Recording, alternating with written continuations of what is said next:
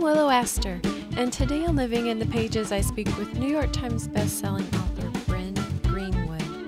She wouldn't sing with me, but I loved her anyway, especially her unusual approach to writing, including the awkward sex scenes. Stay tuned. Hello. Hello. Hi. Hi, this is Bryn. Hi, Bryn. How are you? I'm good. How are you doing? Good. My dogs are here to make sure that there will be a disturbance. My dog is here as well, and if he hears your dog, he might he might talk back. Perfect. well, thanks so much for joining me this morning. I think we're actually on the same time zone. right? That's rare. Yeah, I know. Are you still in Kansas? I am. hmm Have you always lived there? Uh, no. No, I was raised here as a child, but uh, then I moved away as an adult for about 10 years. Okay. Um, and came back. How does it feel being back? I love Kansas. That's why I came back. Good. I'm not really a fan of the government, but uh, I love the state. So Well, what does a normal day look like for you? I don't really have any normal day. I, I, I don't really have a very good routine. yeah. I just recently uh, left my day job. Ooh.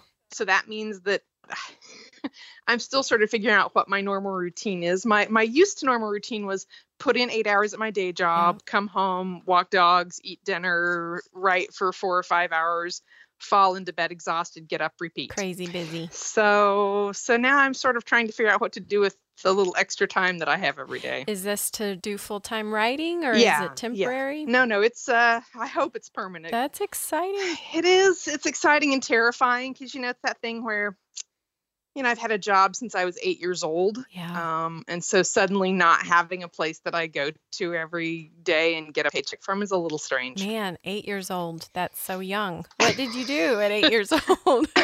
You know, child labor laws be damned. um, uh, my my parents got a job doing custodial work at a church, Uh huh. and so of course they made us help. And then, of course, by the time I was about mm, 14, my next oldest sister and I, who was 15 at the time, we pretty much took it over completely. Wow. So it went from being like maybe as a kid, maybe 10 to 15 hours a week to being more like 30 hours a week. Is this how you knew so much about the inside church life? As an adult, I also worked as a church secretary for about three years. Okay, because Lily Lane, I was like, this girl has to know her church stuff because that is so inside. yes, I, I have been very thoroughly churched in my life. I love your boxer and sphynx pictures. Oh. I'm kind Oh. of obsessed with them. How how many do you have? I have I have two boxers and two Sphynx cats. I thought so, but I wasn't for sure with the cats. They're all girls oh, for whatever reason. do they all get along? no. of course.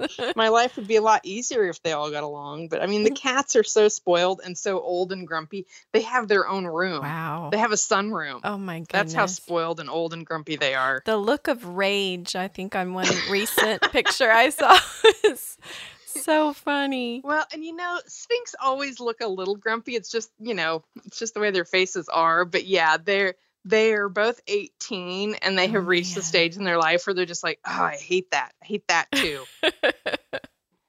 Uh, I read all the ugly and wonderful things, I believe late 2016, early 2017. Mhm. Um, and just was completely enthralled.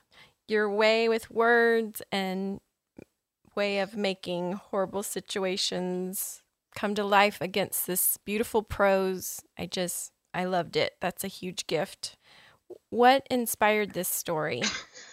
and who came first in the process? well, honestly, Kellen came first. And that's only because the thing that started the story was I was driving uh, through rural Kansas and I saw a guy on a motorcycle going down a dirt road in the, the middle of a hayfield at sunset. And I was just like, I wonder who he is. Hmm. but like as literally as soon as I saw it and thought it, I also knew in that weird way that your brain does.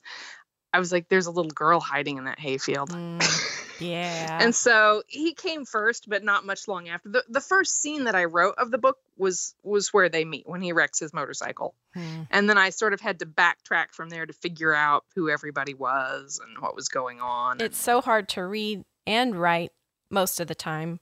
All the alternate point of views, but you did that just that was one of my favorite things about it because we would see them one way through one point of view and then completely different and how did you put that together? Um, it was amazing. It's uh it's my obsession. I I basically have always sort of been obsessed with looking at how different people view the same thing. Yeah. But I've never liked um you know there's that whole there was briefly that whole trend where writers would show you the same scene Yes. um, from different characters' points of view, and I've never liked that because Me I- it feels it feels really simplistic, and it doesn't really do the thing that I want to do, which is like I want to do a long view Mhm. of of what different situations look like to different characters, and part of that too is um, one of my first writing classes that I took um, was with a professor named Ben Nyberg, who has a great book that I can't think of the name of off the top of my head. That's essentially the method he used to use is he would get students to tell him a story about something really important in their life that involved someone else Mhm. and he would get them to write this all down and polish it up and then he would basically come back to them and say okay now i want you to tell me the same story from the other person's point of view Hmm. and people were really deeply betrayed by this process it was it was fascinating to watch because because he always had to do the switcheroo before the last day to drop the class Oh, um, because yeah. people would drop oh my goodness. because they had written this story about something shitty their father had done or something horrible their third grade teacher did or Mhm. whatever. And then they would be asked to basically turn that character into the main character. And so the final story they wrote for the class, the main character was this person who they'd had this big argument or this big incident with. Wow. That's great.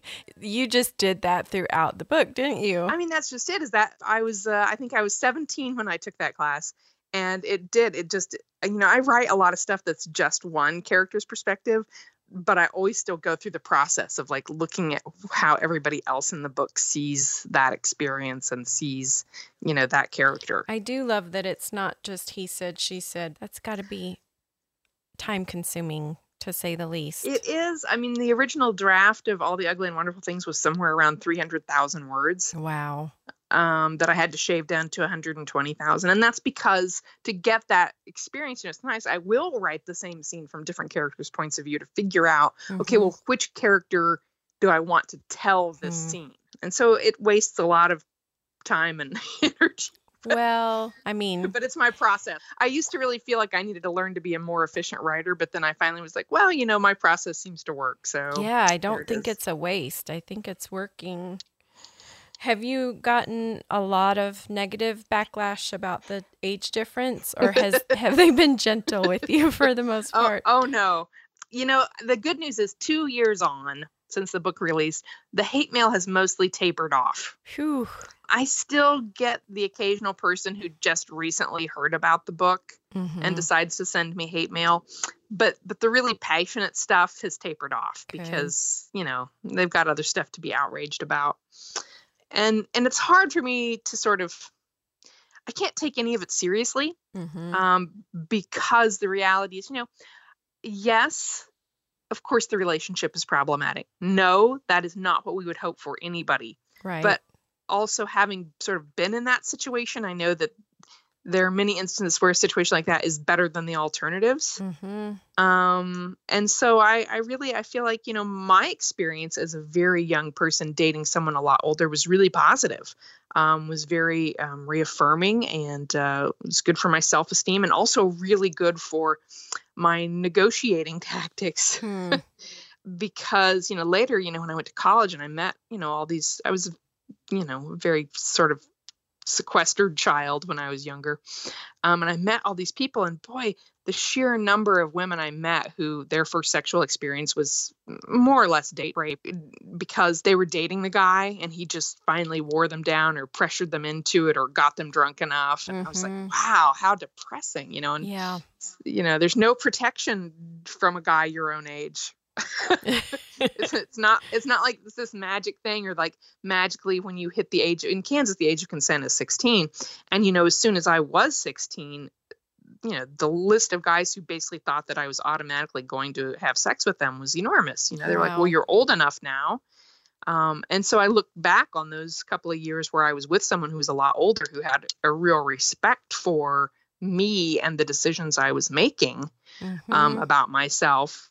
It really prepared me for, wow. for how ugly the world was going to be later. So How much of your real life experiences find their way in the books? it's inevitable. I mean, I don't I don't know any writer who isn't, you know, surreptitiously absorbing the stories and the attitudes and the behaviors. Okay, so just as a very small example. So in Lie Lay Lain, remember the the friend who's the smoker who drinks martinis? Yep. I had a friend that, and the only part of her that made it into the book was the hands, the Barbie hands.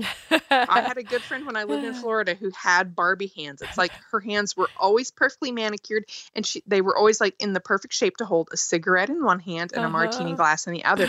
And she literally while she was doing other things like like starting her car or filling out a deposit slip in the bank drive, she still she had like a hard time holding the pen because it was like her hands were literally molded in that shape and that stuck with me for so long that of course that went in the book. I just Yeah. you know? Um so even tiny things uh follow through and and end up in stories I love the things you observe because not many people would observe Barbie hands and come away with that. It was really brilliant i sometimes just miss seeing her just because i think oh she had this great barbie Her hands. hands are so interesting. It's really wonderful. but yeah in that way everything becomes fodder for a book whether it's something really serious like my you know reckless dating habits or something small like that with Lie Lay Lain, it I loved that one too. I've read it more recently and Mhm. it was it Jennifer the way she would go back to is it Lie Lay Lain at the worst times? right like the thing that trips you up that you're Oh. like oh shit i don't remember that Yeah, crack me up. That was a great book too. you know and that's one of those cases where talk about inefficient um yeah i originally thought i was writing four different novels Oh wow. i work on stuff like simultaneously like i i'm rarely working on just one thing at a time. Hmm. and so for several years i thought i was working on four different novels. Wow. and then i don't even remember what happened but suddenly one day i realized oh this is all interconnected. And i was like they know each other. I was like no wonder none of this has worked until now. These three characters know each other and so once i solved that i was like ahead of the game i was like halfway done with the book then because suddenly i understood that this was all the same book I read somewhere that you will always write awkward sex.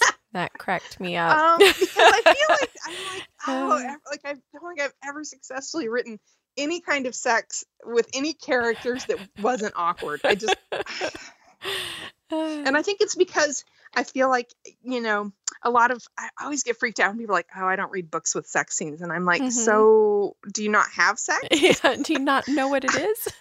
I mean, you know, if people are asexual, that's fine, and they don't want to read book with sex it, great. But people who like have sex and have sex lives who don't want to read sex, I'm like, well, but but that's how you find out about people. Mm-hmm. I mean, you learn amazing things about other people the way sex happens with them. So I always true. feel like that's what's happening.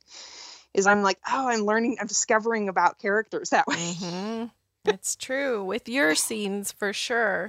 With some, I'm not sure you're learning Well, and that's very much, as- but the way you do it, yes. as a reader, I'm not really into like super romantic, successful sex scenes. yeah. Because I'm like, I don't, and this is why as a moviegoer, I sort of dread sex scenes because like nine times out of ten, they're like, oh, it's very, you know, they like the Vaseline lens Yeah. And everybody looks perfect and oh, it's wonderful and and I'm like, yeah, but that doesn't really tell Yeah. me anything. I I like the way your mind works so much. Yes. I've noticed we have a mutual love for how do you even say it? Fluevog shoes? Oh, Fluevog. Are you Oh obsessed? God, I have got to unsubscribe from their newsletter because I swear every time Yeah. it's in the newsletter, I'm like, oh, it's another pair of shoes I want. I don't have any yet. I just drool over them. Well, basically, I used the release of all the ugly and wonderful things as my excuse to buy my first pair, Nice. and then I used it as my excuse to buy my second pair, and then yeah, I mean, I think you kind of, you know, the worst part is, you know, on your taxes, you can't deduct, you know, shoes and clothing if you can wear them for anything but work, and unfortunately, I do wear them elsewhere, but I was very excited that you got some it's like you're living my dream right now. Right? I got more than I should have, honestly, but you know, I wear them, so I tell myself that makes it okay. So we do a fast five where I ask you questions and you answer off the top of your head. Okay. Are you ready? Mm-hmm. Favorite meal to either make or pick up? Sushi, but only to pick up. yeah. Beverage while writing. Either iced tea or something with bourbon in it. Mm. Last song you heard. In my head or in real life. Either in your head, I guess. it was pr- it's probably the same thing it's probably the same awful um uh, my heart is in Havana because I'm sure it was on the radio. Uh, And then like you know how some you're like oh you wake up and you still hear the song. You're like Yes. Jesus, it's been like 12 hours since I heard that song. Curse you, girl whose name I Mhm. don't know in your song. if you could travel back in time, what time period would you go to? I don't think I would. Would you go forward? Uh, no, I don't think I would do either one. Okay. Who is your celebrity crush? Right now, it is Feng Shaofeng, who's a Chinese actor, who's basically he has the most beautiful eyes and he's really good at crying. Oh. Uh, it's, I keep pitching this to everybody. It's this Chinese TV show from about two years ago called Ice Fantasy. okay. Oh my god, I live for that. But then basically, once I watched it, now I'm in pursuit of literally everything that Feng Shaofeng has ever been in. Oh, I'll have to look him up. Can you tell us anything about what you're working on now? I have this what I refer to as a big ass fantasy novel, but it's really like at this stage it's 17 novels. Oh my word. I'm not even- That's going to be 700,000 words.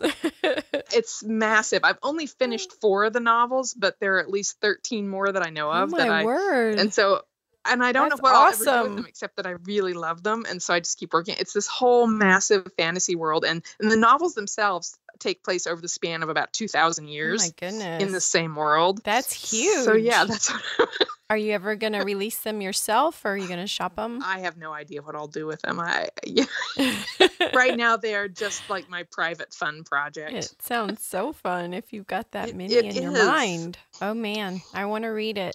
How do you organize all of that in your head or in your in your notebooks or Scrivener or what do you I use? primarily use an Excel spreadsheet, and usually that's true of every book. Um, like once I've written, usually 50, 60,000 words on anything, it's an Excel spreadsheet.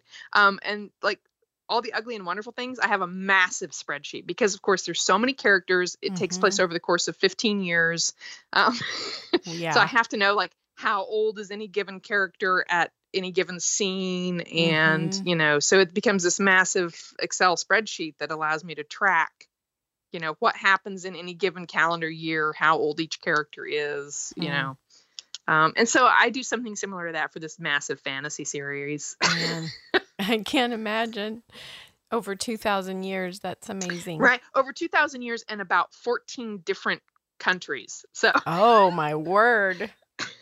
You have to release this somehow. Don't just hide it. you know it, it may be posthumous because it, I, it may I, it may not be done until i'm really old and about to die so i don't know you don't want to release them one at a time? Or do you want to finish it all Um, then i feel like they're all so interconnected that i feel like i want to wait because you know like right now i write things and i look back at the first book and i'm like oh you know it would be really cool if i went back and planted a little seed for that in the first book or and so yeah the thought of like releasing one and then wishing i could change it later nah Well, I hope I'm alive when you release that.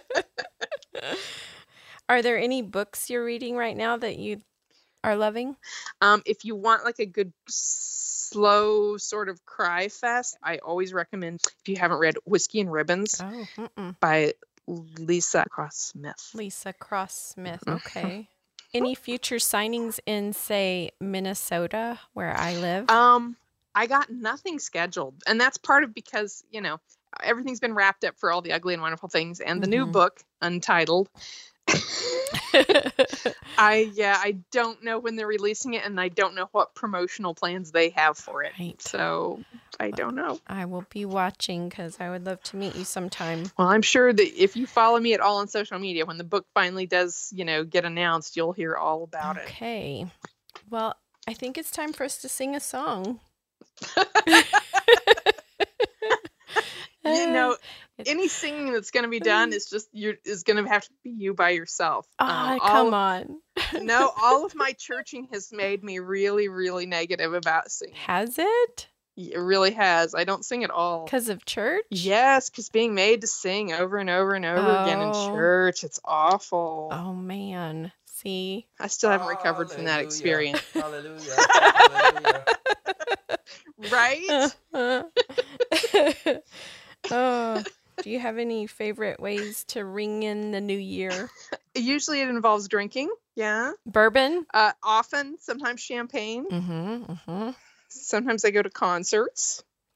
Sometimes I do just stay home on the couch with the dogs, though, and they're not really into partying very much. Oh, well, thank you so much for talking to me today. And I'm really excited for your new change where you can write full time. Thank you for inviting me, and I'm sorry I wouldn't sing with you. Just that It's way. Okay, I love you anyway. Okay, thank you. and I look forward to seeing what comes out next, Oh. untitled or titled. It'll be something crazy, I guarantee that much. All right, have a great day. You too. Take care. Okay, thanks. Mm, bye bye. Bye.